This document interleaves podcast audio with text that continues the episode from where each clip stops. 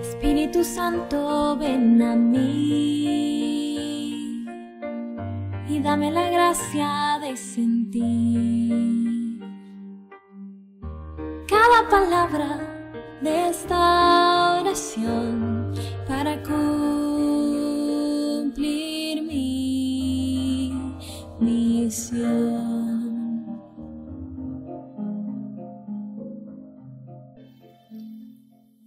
Nos ponemos en estos momentos en la presencia del Padre, del Hijo, del Espíritu Santo. Te saludamos, Santísimo Señor Jesucristo, con la firme convicción de que estás en nuestros corazones. Gracia y bendición te pedimos para cada uno de nuestros oyentes, especialmente aquellos que se sienten solos, deprimidos, desamparados, aquellos que están privados de la libertad en alguna montaña, en alguna cárcel por los que están padeciendo la enfermedad y están ocupando la cama de un hospital atendido por el cuerpo médico o en sus hogares, asistidos por sus familias. En definitiva, Jesús, te queremos pedir por aquellos que te están necesitando en este momento, por las que están pasando por crisis de fe, por los que están cansados, por los que están atribulados. Pasa tu mano sanadora con el ungüento y el bálsamo de tu Espíritu Santo, que es uno solo y es el del amor. Y a ti, Santísima Virgen María, tú que eres nuestra Madre, modelo y Maestra, no permitas que nos apartemos de ti porque, tomados de tu mano, siguiendo el sendero justo, tenemos la certeza de que algún día vamos a reposar en los brazos paternales de Dios, a través del Sagrado Corazón de Jesús. Y a nuestros santos ángeles custodios les suplicamos que alcancen para cada uno de nosotros las santas inspiraciones del Espíritu Santo. Les pedimos que nos animen todos los días a ponerlas por obra para la mayor gloria de Dios. A ti, Santísimo Señor Jesucristo, el honor, la gloria y la alabanza, por los siglos de los siglos. Amén.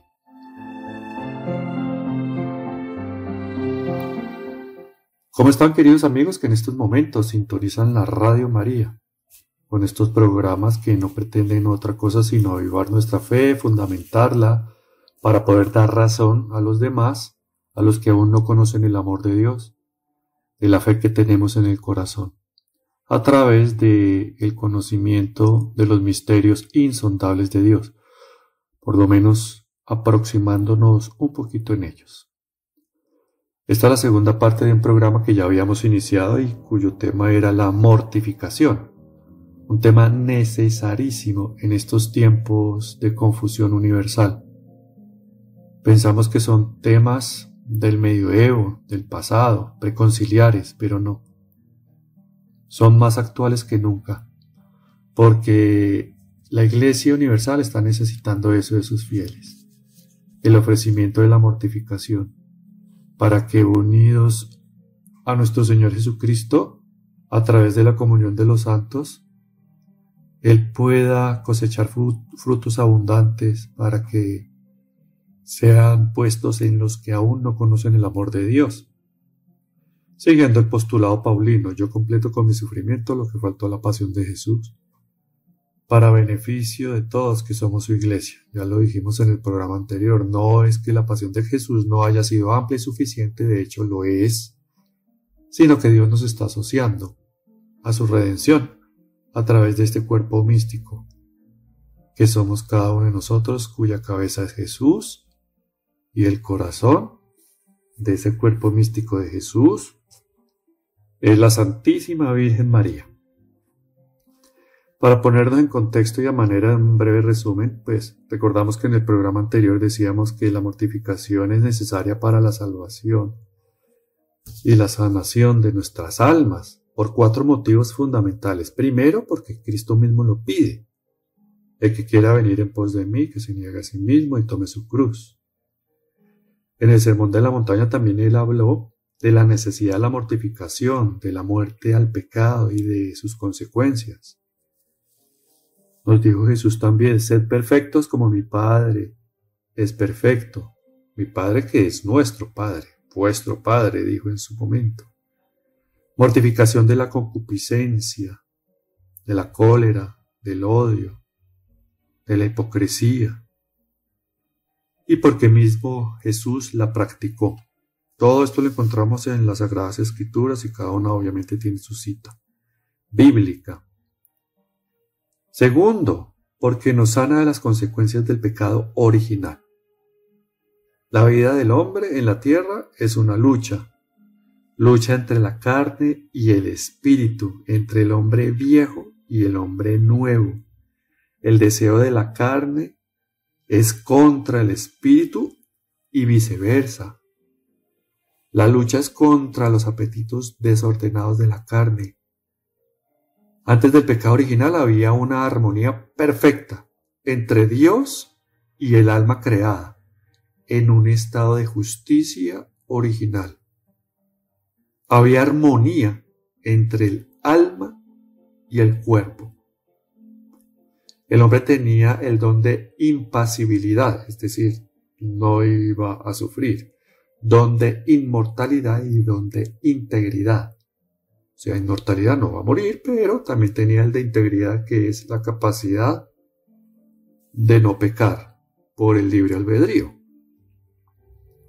Las pasiones sensibles estaban sometidas a la razón iluminada por la fe.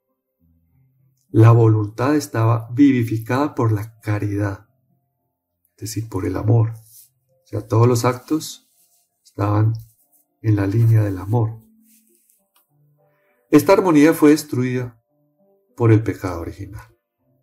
El primer hombre, Adán, según el concilio de Trento, perdió para sí y para nosotros la santidad y la justicia original. Nos transmitió una naturaleza caída, privada de la gracia y herida. Santo Tomás decía, Santo Tomás de Aquino decía, venimos al mundo con la voluntad alejada de Dios. Y hasta aquí el resumen del programa anterior. En este programa, que es la segunda parte, pues vamos a dar continuidad al tema, ya profundizando en lo demás. Lo, lo que acabamos de mencionar fue someramente un resumen del programa anterior. Si tú quieres profundizar en esto, pues búscalo comunícate con la Radio María y ahí te pueden dar el enlace y puedes encontrar el primer programa para que con este pues tengas el complemento. Entonces, continuando, decimos que en vez de la triple armonía entre Dios y el alma, el alma y el cuerpo, y el cuerpo y las cosas exteriores, es decir, el mundo que nos rodea y nuestra relación con él, con las personas, con la naturaleza, con los animales. Nosotros no somos seres únicos y aislados. Nosotros nos movemos en un ambiente social. Inclusive una persona huraña, solitaria, ermitaña, no está sola. Soledad sí, pero aislamiento no. En su celda, en su ermita, cabe el universo, caben todas las personas. De hecho, pues, estas almas dedicadas a la oración, pues hacen una oración de intercesión fundamental para la iglesia. Entonces Dios tenía el arbitrio sobre el alma. Y decimos alma acá como un todo, ¿no? Porque está también el alma y el espíritu. Y el alma y el espíritu tenían arbitrio y sometían al cuerpo. El cuerpo y sus pasiones estaban sometidas al alma y al cuerpo. Y el cuerpo a su vez estaba sometido a las cosas exteriores. Es decir, que todo lo que hacemos nosotros con nuestro cuerpo físico es para crear una armonía perfectísima con todo nuestro entorno, puntualizando un poquito más en lo que acabamos de decir. De pronto diciéndolo de una manera diferente para que lo entendamos mejor. Entonces nace la concupiscencia. La concupiscencia son como esas pendientes inclinadas que nos llevan a hacer el mal que no queremos y dejamos de hacer el bien que sí queremos hacer, como lo decía San Pablo. Entonces esta concupiscencia de los ojos, es decir, del mundo, de la carne, es decir, la sensualidad, y la soberbia de la vida, es decir, la tentación demoníaca del demonio. Entonces, la concupiscencia de los ojos, de la carne y la soberbia. Entonces tenemos en ese momento un desorden en cuanto al mundo, la carne y el demonio. Y el bautismo nos sanó del pecado original. Cuando nosotros nacemos, nacemos con esa mácula del pecado original. Si bien es cierto, el niño recién nacido no ha pecado, ni siquiera en ese momento tiene la capacidad de hacerlo porque para que haya pecado mortal, en este caso se entiende, se necesita pleno conocimiento, pleno entendimiento y que la materia sea grave.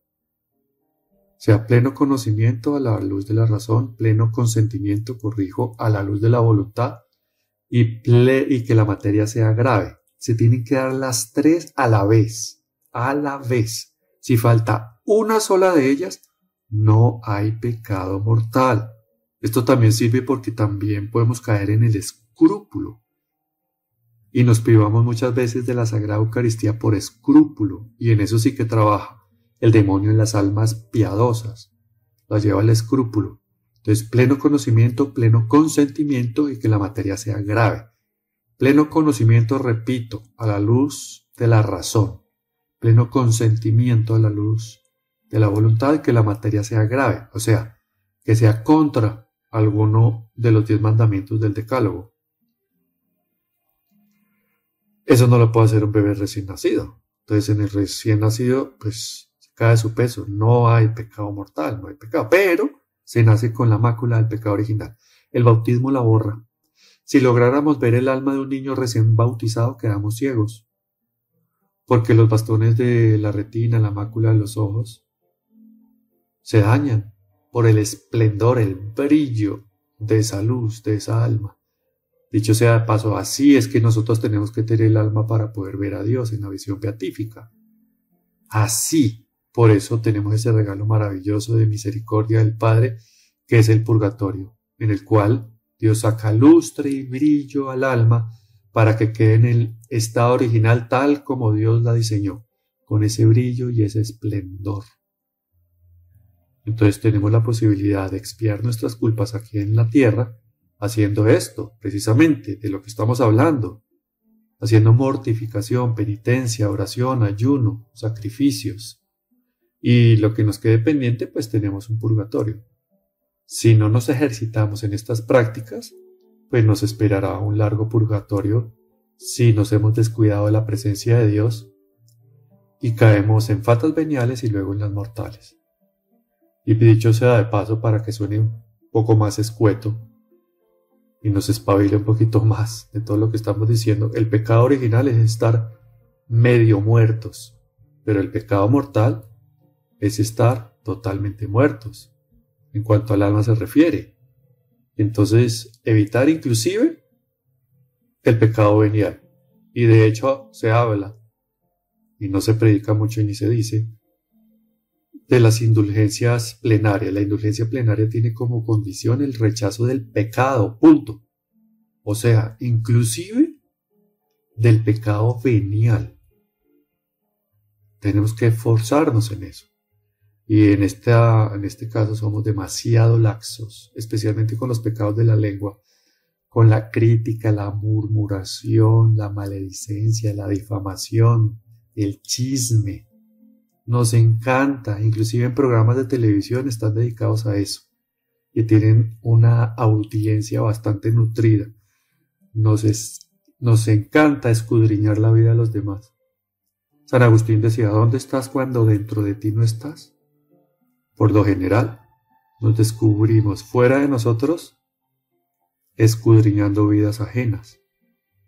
Entonces, el bautismo, es como lo decimos y retomando otra vez, esta línea del relato, nos sanó el pecado original.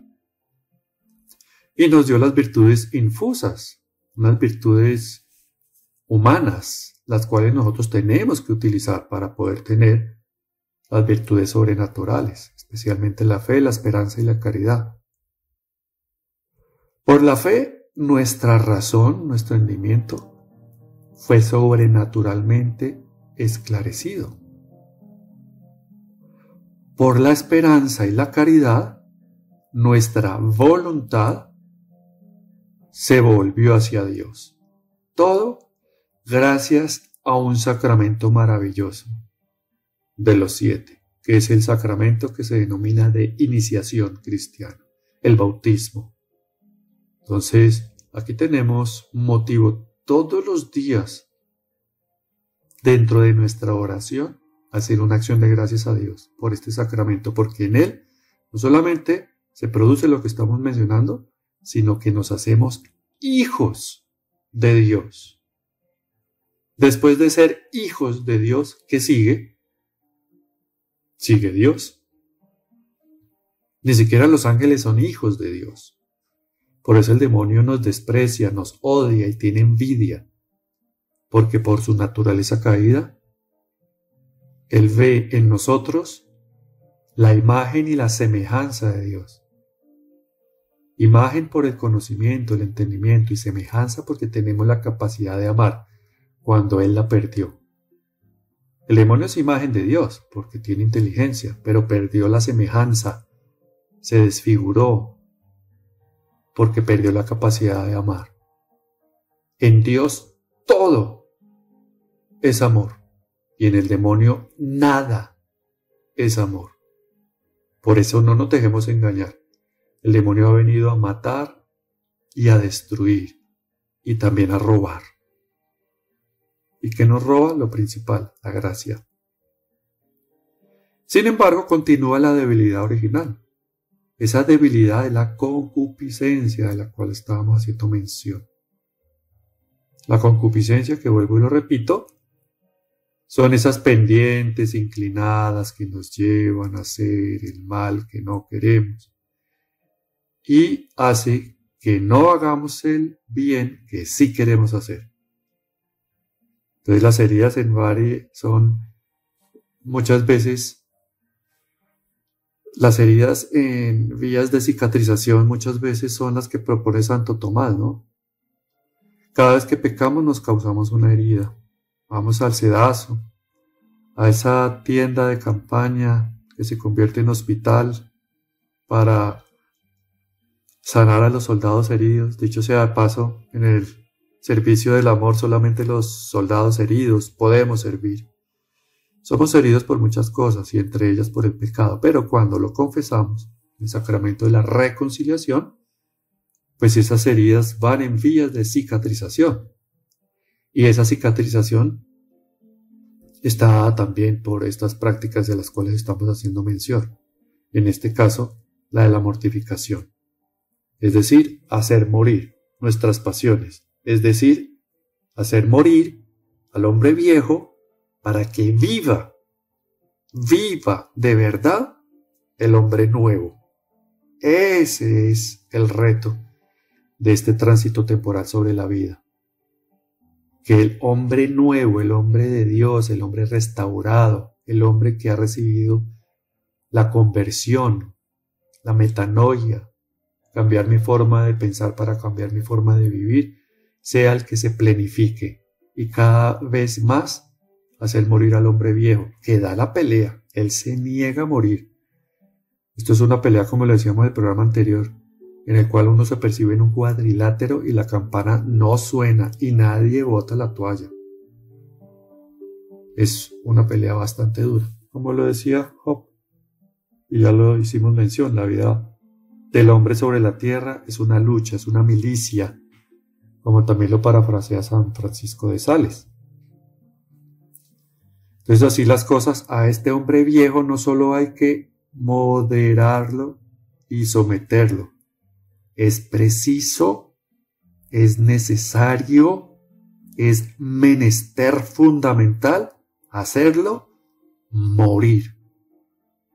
Y para eso está la mortificación. La mortificación es por las consecuencias del pecado original, las que nos llevan a hacer estas prácticas que nosotros no queremos y dejamos de hacer las que son justas, ya lo hemos dicho. Eso es fundamental, volverlo a tener en cuenta y repetirlo una y otra vez hasta entenderlo. Tercero, ¿por qué es necesaria la mortificación? ¿Por qué es necesaria? Porque nos sana las consecuencias de nuestros pecados actuales. Nosotros tenemos unos pecados que son actuales y para eso están las penitencias. Para eso está la mortificación. Dicho sea paso para discernir un poquito entre mortificación, penitencia y ayuno a manera de paréntesis Estamos hablando de la mortificación, pero mortificación viene a ser morir, ya lo hemos dicho hasta la saciedad, pero es un acto voluntario, es un acto de la voluntad. Si yo quiero, hago mortificación y si no quiero, pues no la hago. Y esa mortificación, que ojalá si la hagamos, la ofrecemos como penitencia. ¿Y qué es penitencia? La penitencia es para redimir mis pecados y tener un purgatorio más breve. O esa penitencia también es ofrecida por las benditas almas del purgatorio cuyo sufrimiento no tiene ningún mérito. Ellas están sedientas de que nosotros, la iglesia militante, ofrezcamos algo por ellas. Es decir, que los únicos que creemos en el purgatorio somos los católicos. Y dentro de los católicos muy poco oran por las almas del purgatorio. Si somos honestos, descubrimos que la oración del católico es una oración pedigüeña. Su lengua y su corazón son pedigüeños y es una oración tan doméstica, tan parroquial. Es la oración de la oveja. Ayúdame, bendíceme, consígueme, provéeme para mí y para mi entorno íntimo. Y no, la iglesia nos invita a que tengamos una oración más universal. Y en este caso, pues, ¿qué más universal que pedir por las benditas almas del purgatorio que hacen parte de las tres iglesias, ¿no? La militante, la purgante y la triunfante. Y ellas necesitan de nuestra oración, porque nosotros que estamos todavía vivos, que tenemos aire en los pulmones, tenemos un cuerpo físico que padece enfermedad, que duele, que siente frío, calor, hambre, tenemos esa capacidad de estos ofrecimientos, darlos por ella para el refrigerio de sus almas y para que vayan ascendiendo en esos niveles del purgatorio hasta llegar a la antesala y luego la visión beatífica, ya en Dios, con sus almas totalmente purificadas, como las ilustramos al principio del programa. Entonces se ofrece esta mortificación como penitencia, pero también hay sacrificio. Si la mortificación es voluntaria, si yo quiero la hago y si no, no. El sacrificio se ejerce a través de aceptar y aguantar lo inevitable. Una persona fastidiosa que comparte conmigo el mismo ambiente de trabajo, estar sofoscados en un transporte público, un mal olor, una comida desagradable, pero me la tengo que comer, no hay más eso fue lo que se sirvió, eso es lo que hay y pues no comemos a la carta en nuestras casas. Eso se ofrece como sacrificio, o sea, aguantar lo inevitable, la incomodidad, etc. Lo inevitable, no lo puedo evitar, ya está, ahí está. Y ese sacrificio se ofrece a su vez también como penitencia. Entonces, si vemos, tanto la mortificación se ofrece como penitencia, como el sacrificio se ofrece como penitencia. Y la penitencia es para la redención de mis faltas y también por las benditas almas del purgatorio. Y ayuno, pues obviamente el ayuno. El ayuno es la oración del cuerpo. El ayuno está dado para que nosotros podamos ejercer precisamente las prácticas de penitencia a través del ofrecimiento de las prácticas de mortificación y de sacrificio. Eso lo da el ayuno. El ayuno robustece nuestros cuerpos para que entren en armonía con lo que quiere el Espíritu, es decir, lo que quiere Dios. en nuestras vidas.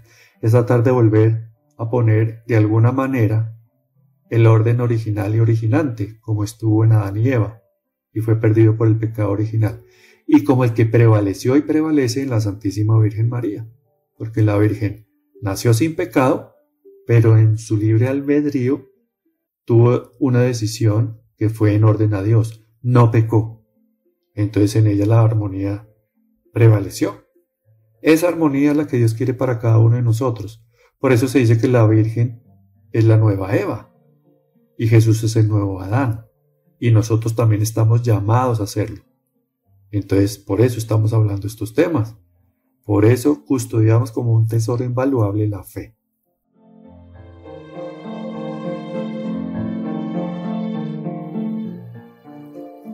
Entonces la penitencia es la mortificación que se hace para reparar por nuestros pecados actuales y personales, porque hay pecados sociales.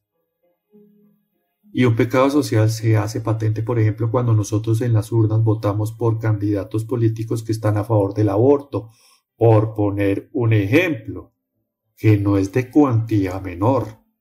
Cuando nosotros votamos por un candidato que está a favor del aborto, estamos adhiriendo a sus políticas. Entonces estamos siendo salpicados por un pecado social. Pero en este caso, estamos hablando de la mortificación personal. Y esta mortificación personal es para eh, redimir, para reparar por nuestros pecados personales, o sea, los que yo tengo responsabilidad personal. Entonces esto es necesario porque eso depende de mí solamente. Obviamente con el concurso de la, de, de la comunión de los santos, ¿no? La intercesión. Hay muchas personas que oran por mí y a su vez yo oro por otras personas. Entonces la oración de las otras personas me ayudan en este propósito santo del cual estamos hablando. Todo pecado perdonado merece una pena temporal para satisfacer la justicia divina. Entonces, en ese caso nosotros podemos decir, bueno, yo ya me confesé, el pecado está perdonado. Listo. Eso está bien, eso es perfecto, así es. Pero ese pecado merece una pena temporal. Es como el niño que está jugando con un balón en un parque y le da un puntapié al balón, demasiada fuerza y rompe el vidrio de una de las señoras vecinas al parque. La señora sale furiosa y dice, mire niño, me rompió el vidrio. Y dice, ay señora, qué pena, no fue mi intención, ¿me perdona? Y la señora dice, sí, te perdono, pero me lo pagas. Esa es la pena temporal. La falta quedó perdonada, pero hay que repararla hay que pagar esa pena. Entonces tenemos, vuelvo y lo repito, los sacrificios, penitencias, mortificación de lo que estamos hablando, el ayuno, las prácticas de piedad, las obras de misericordia, todo ofreciéndolo en esa línea y el purgatorio que merece ese pecado personal, pues se va disminuyendo en vida. De hecho, hay personas que pueden vivir, pueden vivir su purgatorio en tierra, en vida. Lo que pasa es que pues requiere un sufrimiento adicional, más grande. Pero hay almas que lo hacen, de hecho todos deberíamos hacerlo o aspirarlo. Y sabemos y entendemos y tenemos la certeza por revelación privada que ni siquiera todos esos padecimientos temporales sobre la tierra, ofrecidos como un purgatorio sobre la tierra, se comparan con el dolor que se padece en el purgatorio. Y para eso está la Santísima Virgen María, a través de sus dolores. Ella ha dicho en Quivejo, en Ruanda, en las apariciones del 81. En este caso, la portavoz de esta devoción a los siete dolores de la Virgen es Maricler Mujangango. La Virgen le dice que quien ora sus siete dolores, el rosario de los siete dolores, los martes y los viernes, y lo difunde, esta práctica de piedad, con la intención de consolar el corazón herido de la Santísima Virgen María, no pasará por el purgatorio, irá directo al cielo y en el momento de la muerte la Virgen se hará presente visiblemente a esa alma, o sea, se le va a aparecer. ¿Y por qué? Porque ella va a aplicar sus propios padecimientos, sus dolores, que son siete en, en los siete dolores de la Virgen, pero sabemos que son muchísimos más. Porque si la Virgen lloró por su hijo, en este momento sigue llorando por las ofensas a su hijo y sigue llorando por la perdición de nosotros, sus hijos, quienes fuimos confiados al pie de la cruz en la persona de Juan. Entonces, quien tiene esta devoción santa que les invito a que la tengan, yo la tengo, ella promete eso, ella promete eso, porque ella va a aplicar sus propios padecimientos a esa alma como si ella, esa alma las hubiera padecido también, porque los está ofreciendo para alivio y refrigerio del alma, del corazón de la Virgen. Nosotros estamos acostumbrados a ver el Inmaculado Corazón de María rodeado de rosas. Así está puesto y dispuesto ese corazón en las imágenes en las pinturas. Pero se nos olvida que detrás de esas rosas que nosotros vemos hay espinas y la Virgen dice también en revelación privada, las rosas son para ustedes, mis hijos, pero las espinas son para mí. Y cuando nosotros meditamos en los dolores de la Santísima Virgen María y ofrecemos nuestros propios padecimientos de alguna manera, estamos quitándole a ella alguna de esas espinas y nos las estamos clavando nosotros mismos en nuestros corazones para que ella tenga alivio y consuelo en su corazón. ¿Ustedes piensan que Jesús, un hijo totalmente enamorado de su madre, no va a tener en cuenta esto? Claro que lo va a tener en cuenta y lo va a, lo va a revertir en gracia y bendición por esa alma que hace también que ese corazón se mueva a amarla. San Luis María Griñón de Montfort, hablando de las siete falsas devociones, decía que hay unos devotos a la Virgen escrupulosos que piensan que por amar mucho a la Virgen dejan de amar a Jesús, cuando es todo lo contrario. Amamos a Jesús, pero con el corazón de la Madre, a través de la consagración. Y también él le decía, no tenga reato en amar mucho a mi Madre, porque nadie Nadie la ama más que yo. Nadie. Entonces, desde esa perspectiva nos debería dar vergüenza lo poquito que queremos a la Virgen. Entonces, la devoción a la Virgen de los Dolores es la devoción, porque tener devoción a la Virgen en las bodas de Cana es muy fácil, pero tener devoción a la Virgen de, los Dolores al pie de la cruz, eso ya es de monte espiritual de alta estima y alto valor y no solamente estar al pie de la cruz con ella sosteniéndola, sino que llega un momento en que ella nos dice, es tiempo de que tu hijo también te dejes crucificar. Y a eso hemos venido, a amar y servir a Jesús. ¿Y qué mejor servicio que a través de esto ayudar a salvar almas? ¿Por qué? Porque así Dios lo ha querido. A través de la corredención en la Virgen y nosotros también participar de ella con todo esto que estamos exponiendo. Lo que quede pendiente, entonces, pues vuelvo y lo repito, depende de nosotros, pues un largo purgatorio, un breve purgatorio o ausencia de purgatorio. Un arrepentimiento lleno de amor borraría la falta y la pena como Pedro y la mujer adúltera. Dios bendijo sus lágrimas. ¿Por qué? Porque las lágrimas de arrepentimiento son la sangre del alma. Y hay gente tan arrepentida, en este caso Pedro, que necesariamente tuvo que haber tenido una transfusión o necesitado una transfusión en su alma. ¿Se entiende la analogía, no? Si las lo repito para que lo entendamos porque es hermoso. Si las lágrimas son la sangre del alma, hay personas que necesitan una transfusión en su alma, porque el alma se desangró a través de sus lágrimas. Pedro dice que le salieron canales en sus mejillas de todo lo que lloró. Y la mujer adúltera también, tiradita, asida, agarrada a las sandalias de Jesús tuvo un arrepentimiento tan grande que ese arrepentimiento lleno de amor borró no solamente la falta, sino la pena temporal del purgatorio. Es así.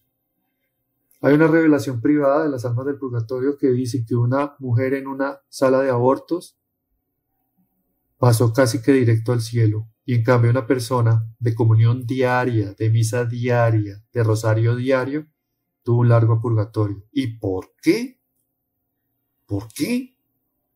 Porque esta segunda, que tenía esta práctica cotidiana de la misa, el rosario, salía y empezaba a hablar mal de los demás, a criticar, a juzgar, y eso le mereció, por las grandes gracias que había recibido, como dice Jesús, al que mucho se le da, mucho se le exige, tuvo que tener un largo purgatorio. Y en cambio esta persona en, la sala de un abortuario muere y va directo al cielo, porque en ese momento, en su hora postrera, su alma se desgarró y tuvo un arrepentimiento tan profundo, lleno de amor de lo que acababa de hacer, que ese arrepentimiento profundo mereció esta gracia especialísima de Jesús.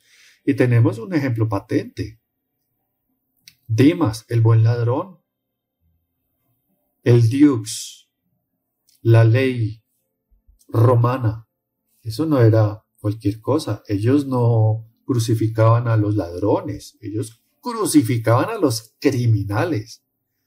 Por eso Jesús fue crucificado por el crimen de atentar contra el César. Y este ladrón que debería tener un prontuario muy extenso y ya su vida se venía apagando, no tenía tiempo para hacer lo que estamos hablando, mortificación, sacrificio, penitencia, ayuno, para disminuir su pena temporal simplemente tuvo un arrepentimiento tan grande que le pidió en ese instante a Jesús, acuérdate de mí cuando estés en el paraíso. Y en ese momento Dios tuvo lectura de esa alma y vio esas lágrimas que son la sangre de esa alma que le estaba viendo. Y eso hizo que su alma quedara totalmente limpia por la gracia de Jesús y pudiera ir ese mismo día, hoy mismo, como se lo dijo, en ese instante lo canonizó San Dimas. De hecho, hay iglesia en honor a San Dimas, es San Dimas. Y si decimos que él era ladrón, pues en ese momento tuvo el mejor robo de su vida, porque se robó el corazón de Jesús. Entonces sí es posible, sí es posible la santidad. Obviamente se entiende con la gracia de Dios.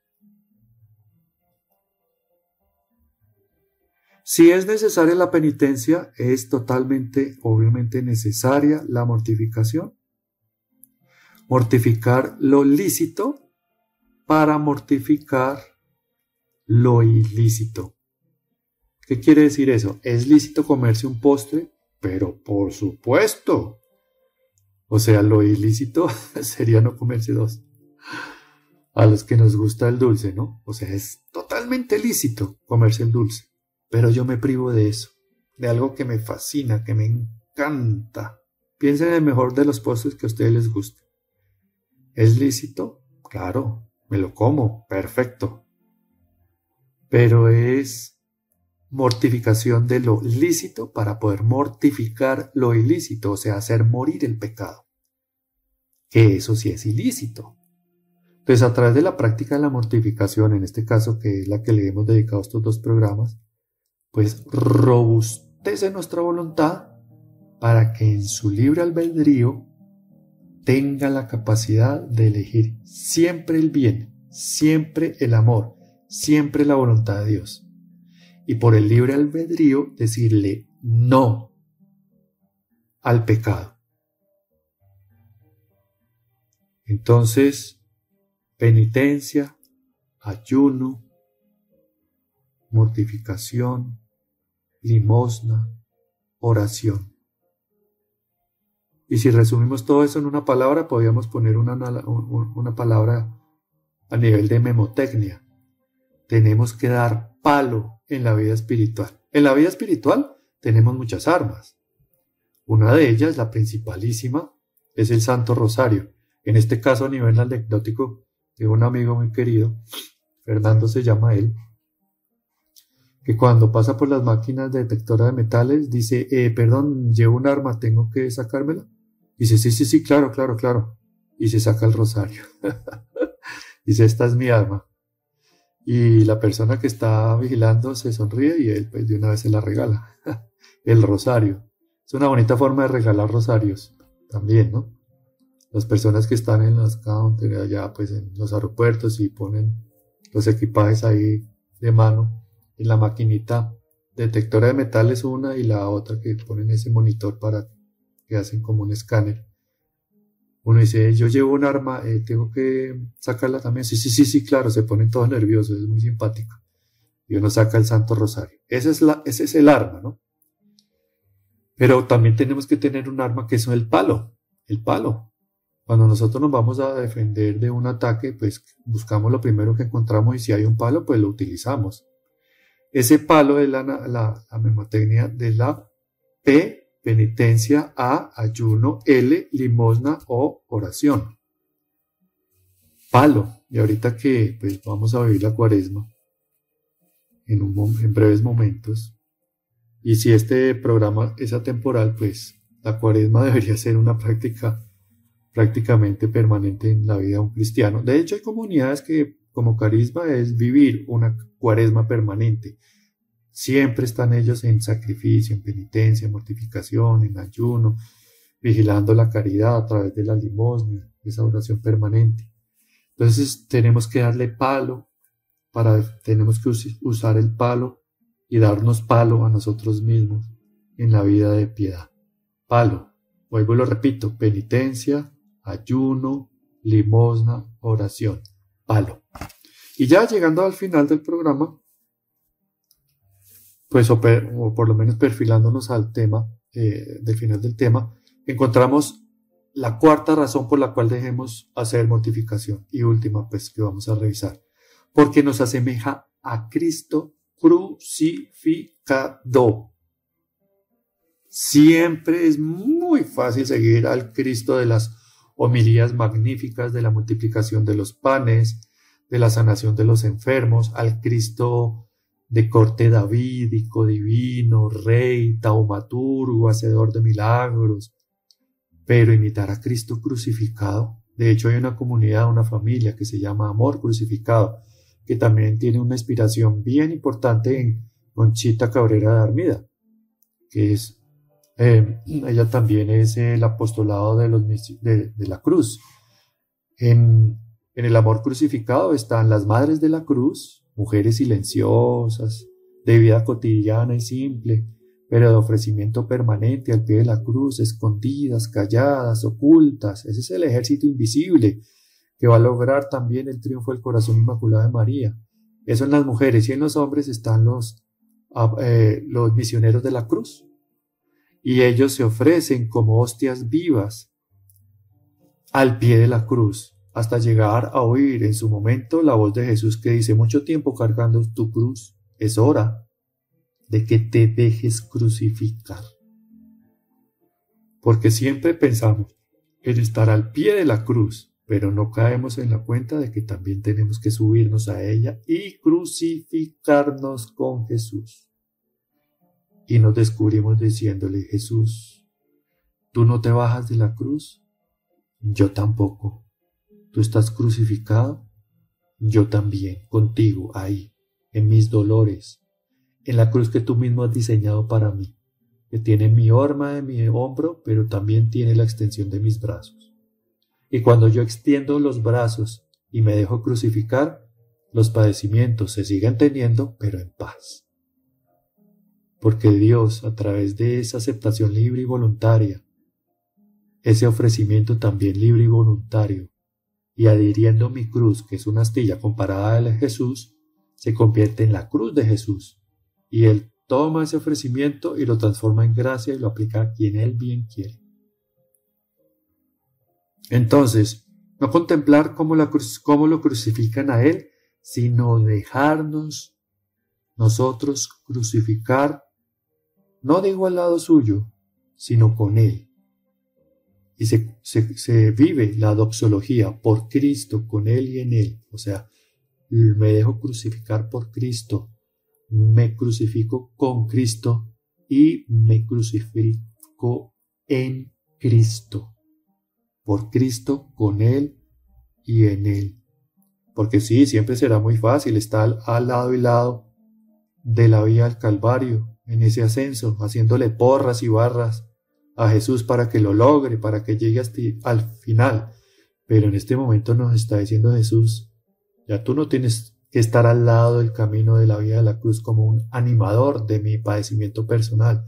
Es necesario que tú también te descalces y como yo lo hice, por ese terreno pedregoso también lo, transis, lo transites tú. Es necesario que tú lo hagas y que tú te crucifiques. Ya deja de, o sea, en mí tienes la inspiración, pero es, un tiempo en el cual nos dice, ya deja de mirarte, de mirarme a mí en la cruz. Es tiempo de que tú te crucifiques conmigo. Entonces, santificar es igual a cristificar. Y cristificar es igual a sacrificar. Y sacrificar es hacer las cosas santas hacerme como Jesús. Porque ficar viene del portugués. Ficar, sacrificar. Ficar viene de hacerme como, eso es del portugués. Entonces sacrificar es hacerme como Cristo. Y no se puede percibir a Cristo sin su cruz. De hecho, cuando a él se la dieron, la abrazó, la besó, la mimó y luego se posó en ella.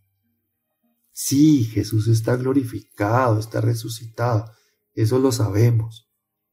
Pero nosotros como iglesia peregrina estamos en un ascenso al Calvario y en la cima tenemos que estar crucificados para que pueda haber sepultura y para que pueda haber resurrección. No hay un libro que se llama La imitación de Cristo de Thomas de Kempis. Pues ese libro habla de imitar a Jesús. Y para imitar a Jesús no solamente lo podemos imitar en la vida pública, ni en las bodas de Caná, tenemos que imitarlo también en el Calvario. No hay más santificación posible que la crucifixión con Cristo, por Cristo, con Cristo y en Cristo. Todos los santos están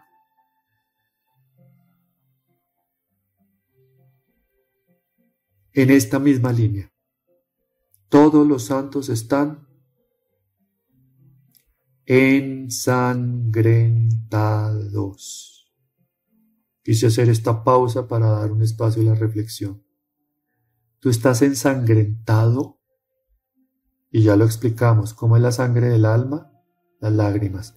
Tú lloras por tus pecados, tú lloras por los pecados de la iglesia, tú lloras por la situación del mundo, te duele o ya te acostumbraste tanto que simplemente eso hace parte del paisaje y ya perdiste la capacidad de asombro, ya eres inconmovible. Pues déjame decirte que si tú sangras es porque lloras. Y si lloras es porque te duele tu iglesia, porque tu iglesia es tu madre y la iglesia es la esposa de Cristo. Si a Cristo le duele, a mí me duele. Bueno, queridos amigos, así vamos entonces llegando al final del programa.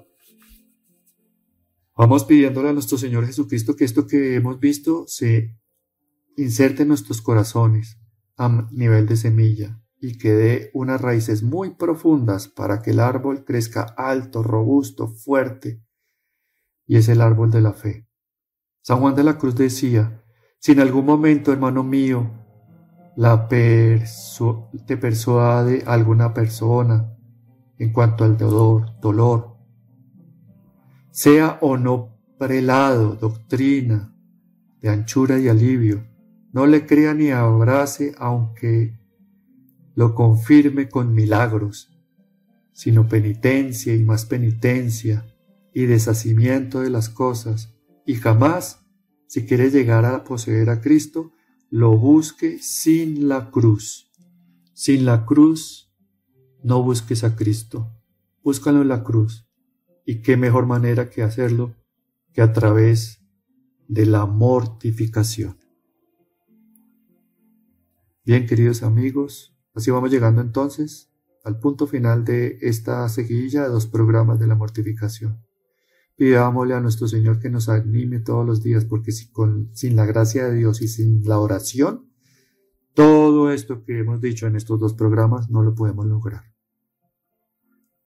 Que el Señor nos bendiga y nos guarde, que el Señor nos muestre su rostro y tenga misericordia de nosotros. Vuelva al Señor su rostro hacia nosotros y nos conceda la paz. Que el Señor nos bendiga, hoy y siempre, a través del corazón doloroso e inmaculado de María, en el nombre del Padre y del Hijo y del Espíritu Santo. Amén. Que Dios los bendiga a todos y nos quedamos aquí en la Radio María, con la Madre de Dios.